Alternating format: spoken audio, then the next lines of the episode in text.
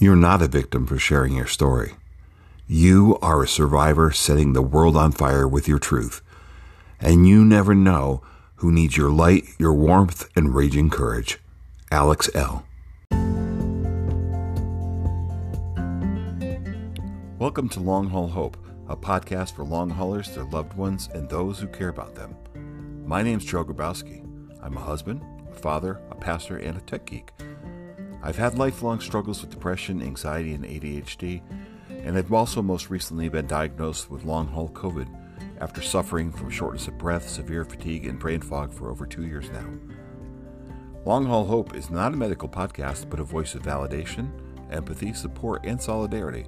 Most of all, it's my desire that this podcast will be a voice of hope in the midst of the darkness of a diagnosis we do not yet fully understand. Each week, I'll share personal updates, positive news developments, advocacy, helpful resources, which I hope will be of value to you in your journey with long COVID. If you felt misunderstood, unheard, devalued, or even been made to feel as though you're a hypochondriac, you've come to the right place. You are not alone. Together we are stronger. There is hope. In case you haven't figured it out by now, I really like quotes. I mean, I like to use my own words. I like to articulate myself, to express what I'm feeling. Uh, it's always a challenge, but there's something in a quote, just like in a song or a poem or a Hallmark card, that resonates with us. It's seeing words in print or hearing words spoken that relates to us in a way that deep down inside we say, yes, that's exactly what I'm feeling. We go to great lengths to find the cards, the perfect cards for our loved ones, to dedicate a song, or even to remember occasions with a special song that just feels like it speaks to the moment. And once in a while we find quotes that put words to the feelings that we're experiencing, but we cannot seem to find ourselves. So even though I opened the show with a quote, I also want to share another quote. This is from C S Lewis. Friendship is born at the moment when one man says to another, "What? You too? I thought I was the only one." And that's such a great quote, talking about the power of those quotes, the power of connection with another human being, of realizing that we're not alone in our human experience, but there's others who understand, who empathize, who know what we're going through. And really, isn't this what we what we really need in life? We're looking for understanding. We're looking for compassion. We're we're looking for people to just feel for us, to have an idea of what we're experiencing. And if you're like me, I've been trying to articulate the best I can what long COVID is like, but it eludes me. I, I have a very hard time sometimes really capturing what I'm feeling in the moment. I was just telling my wife earlier this evening, and it's one of the things that's hard for me is that when I have good days, I, they're pretty good days.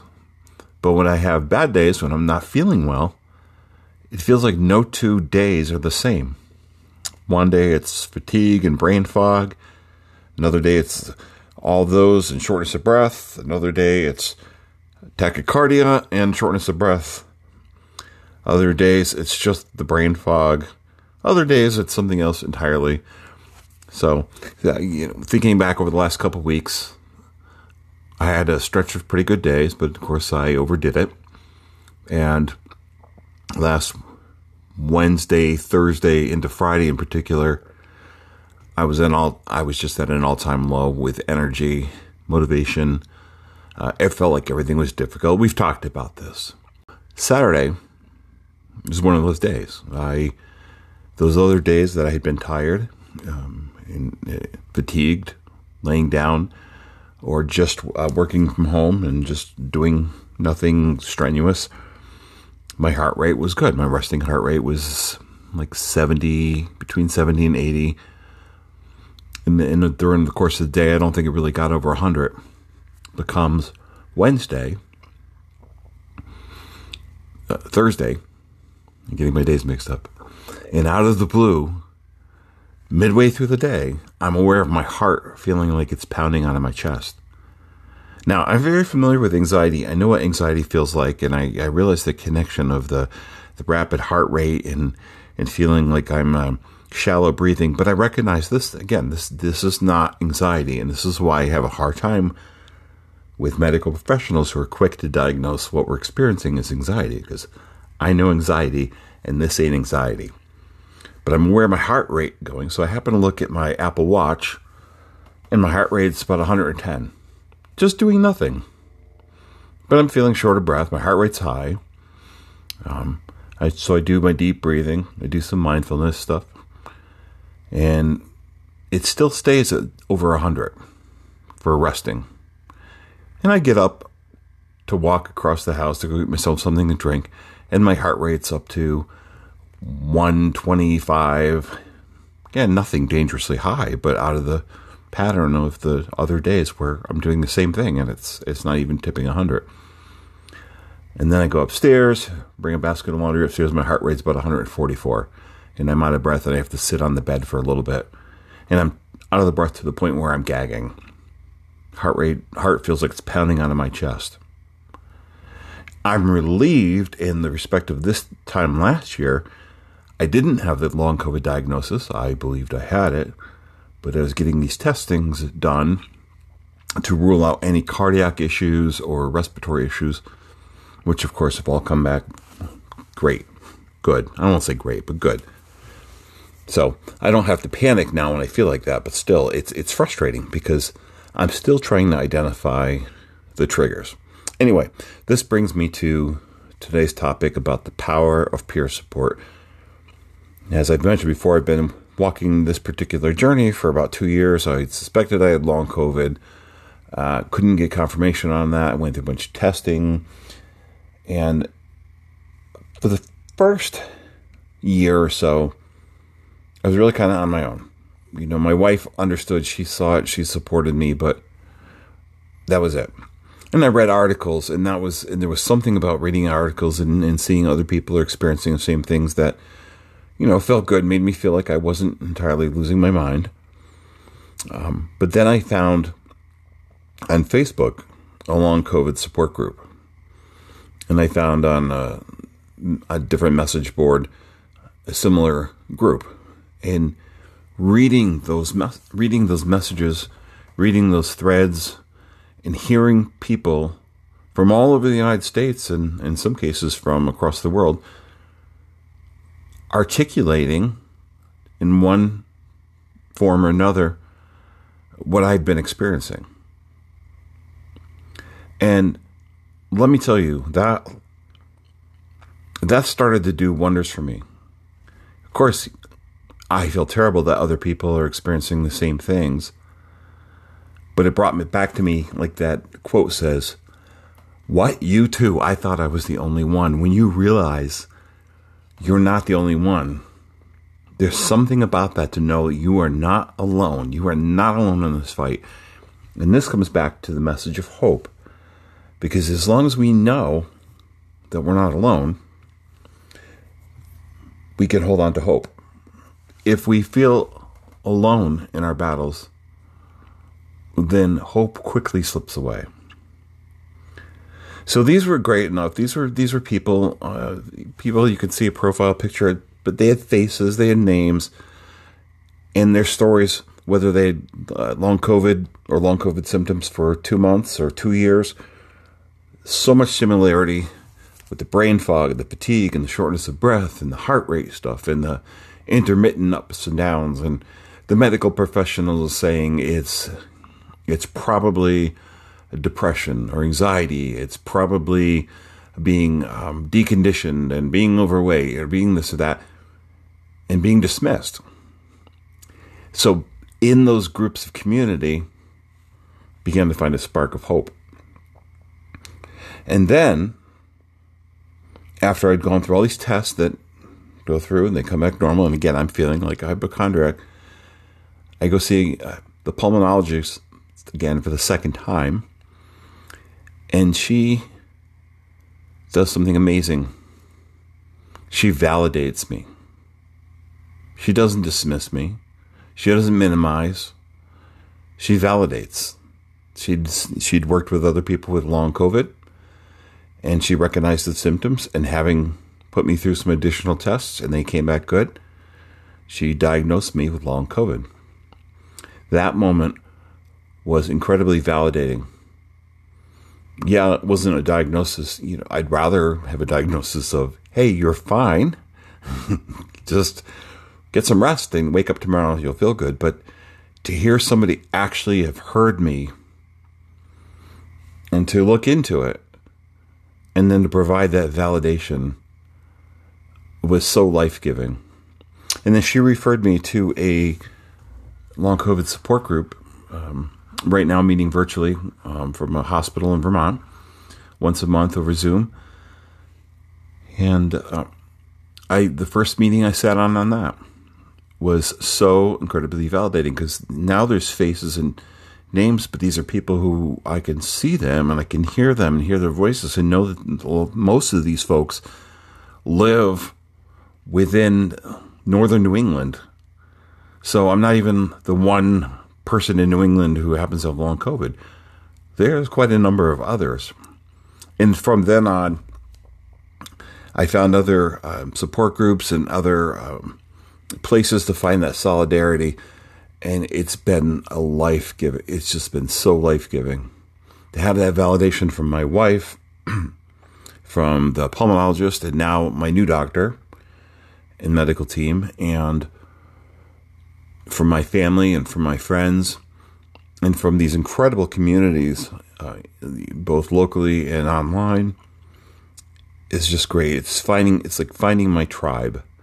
Um, I always heard the story of the ugly duckling and how he just didn't, he went through life feeling like he didn't fit in. He was the ugly duckling.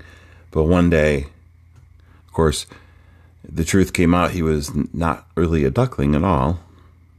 He was a, a goose or a swan, but he was not, he found his tribe. He found his people.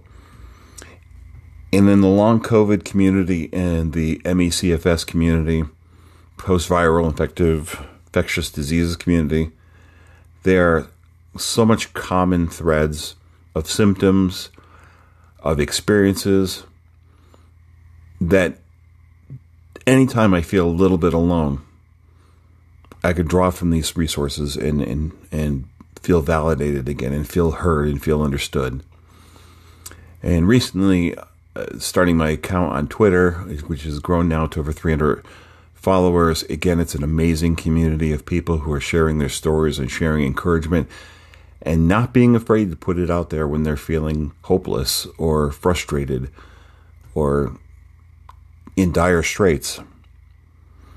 And this leads me to back to my opening quote, because we may feel like I don't have anything to contribute. I don't have the ability to speak to an audience. I don't have the ability to contribute anything of value to this conversation. I'm home. I'm barely holding on. I feel like life it maybe isn't even worth living anymore. You might be feeling like that. But I want to remind you that you don't know who is out there who needs your spark, who needs to hear your story, who needs the validation that only you can give. So this is the power of peer support. In a number of ways with advocacy efforts too, the more voices there are, the more sharing of experiences, hopefully the more likely there will be for uh, future research and uh, health priorities and um, help for us. But if nothing else, it's knowing that we don't have to walk this journey alone. There's others out there who know, who understand, who care deeply, and who are thinking of you, who are praying for you, who are wishing you well, who are sending out good thoughts, whatever you want to call it. People who are concerned for your well-being because they know and they understand. And just as you drink deeply from that support and validation, so your voice is equally important to others. So as I end this podcast today, I want to leave you with that thought. The power of peer support is validation. Validation for yourself that you are not crazy. You, it's not in your head. You're not being um, dramatic or uh, hypochondriac. It's real. It's a thing. It's happening to you. We don't understand it. We don't know how it's going to play out. We don't know if it's going to get better. We don't know if it's going to last forever. But it's real. And what you're going through is just as valid as anybody else. Don't ever diminish your story because you perceive somebody else's to be more important. All of our stories are important. I think of trauma. We always hear about trauma. We think of the big things. But there's such a thing as trauma with a little t. And that trauma, those daily little things that happen, are just as significant in the big picture as the big trauma with the capital T. Don't invalidate your collection of little traumas against somebody's big trauma.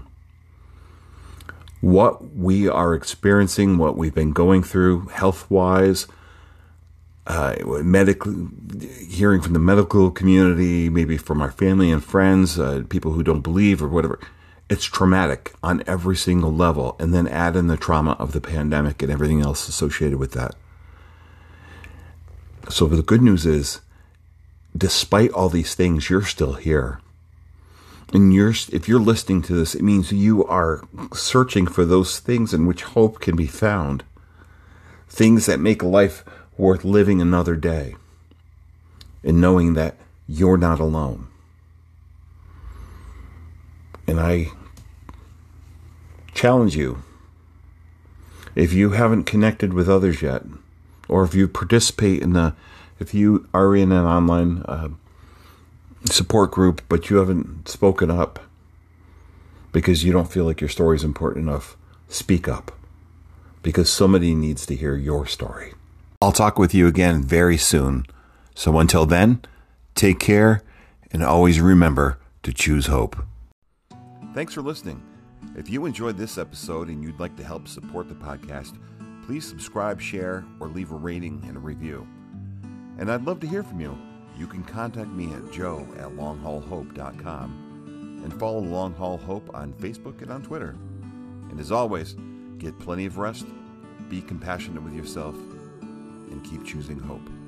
I'll chat with you again soon.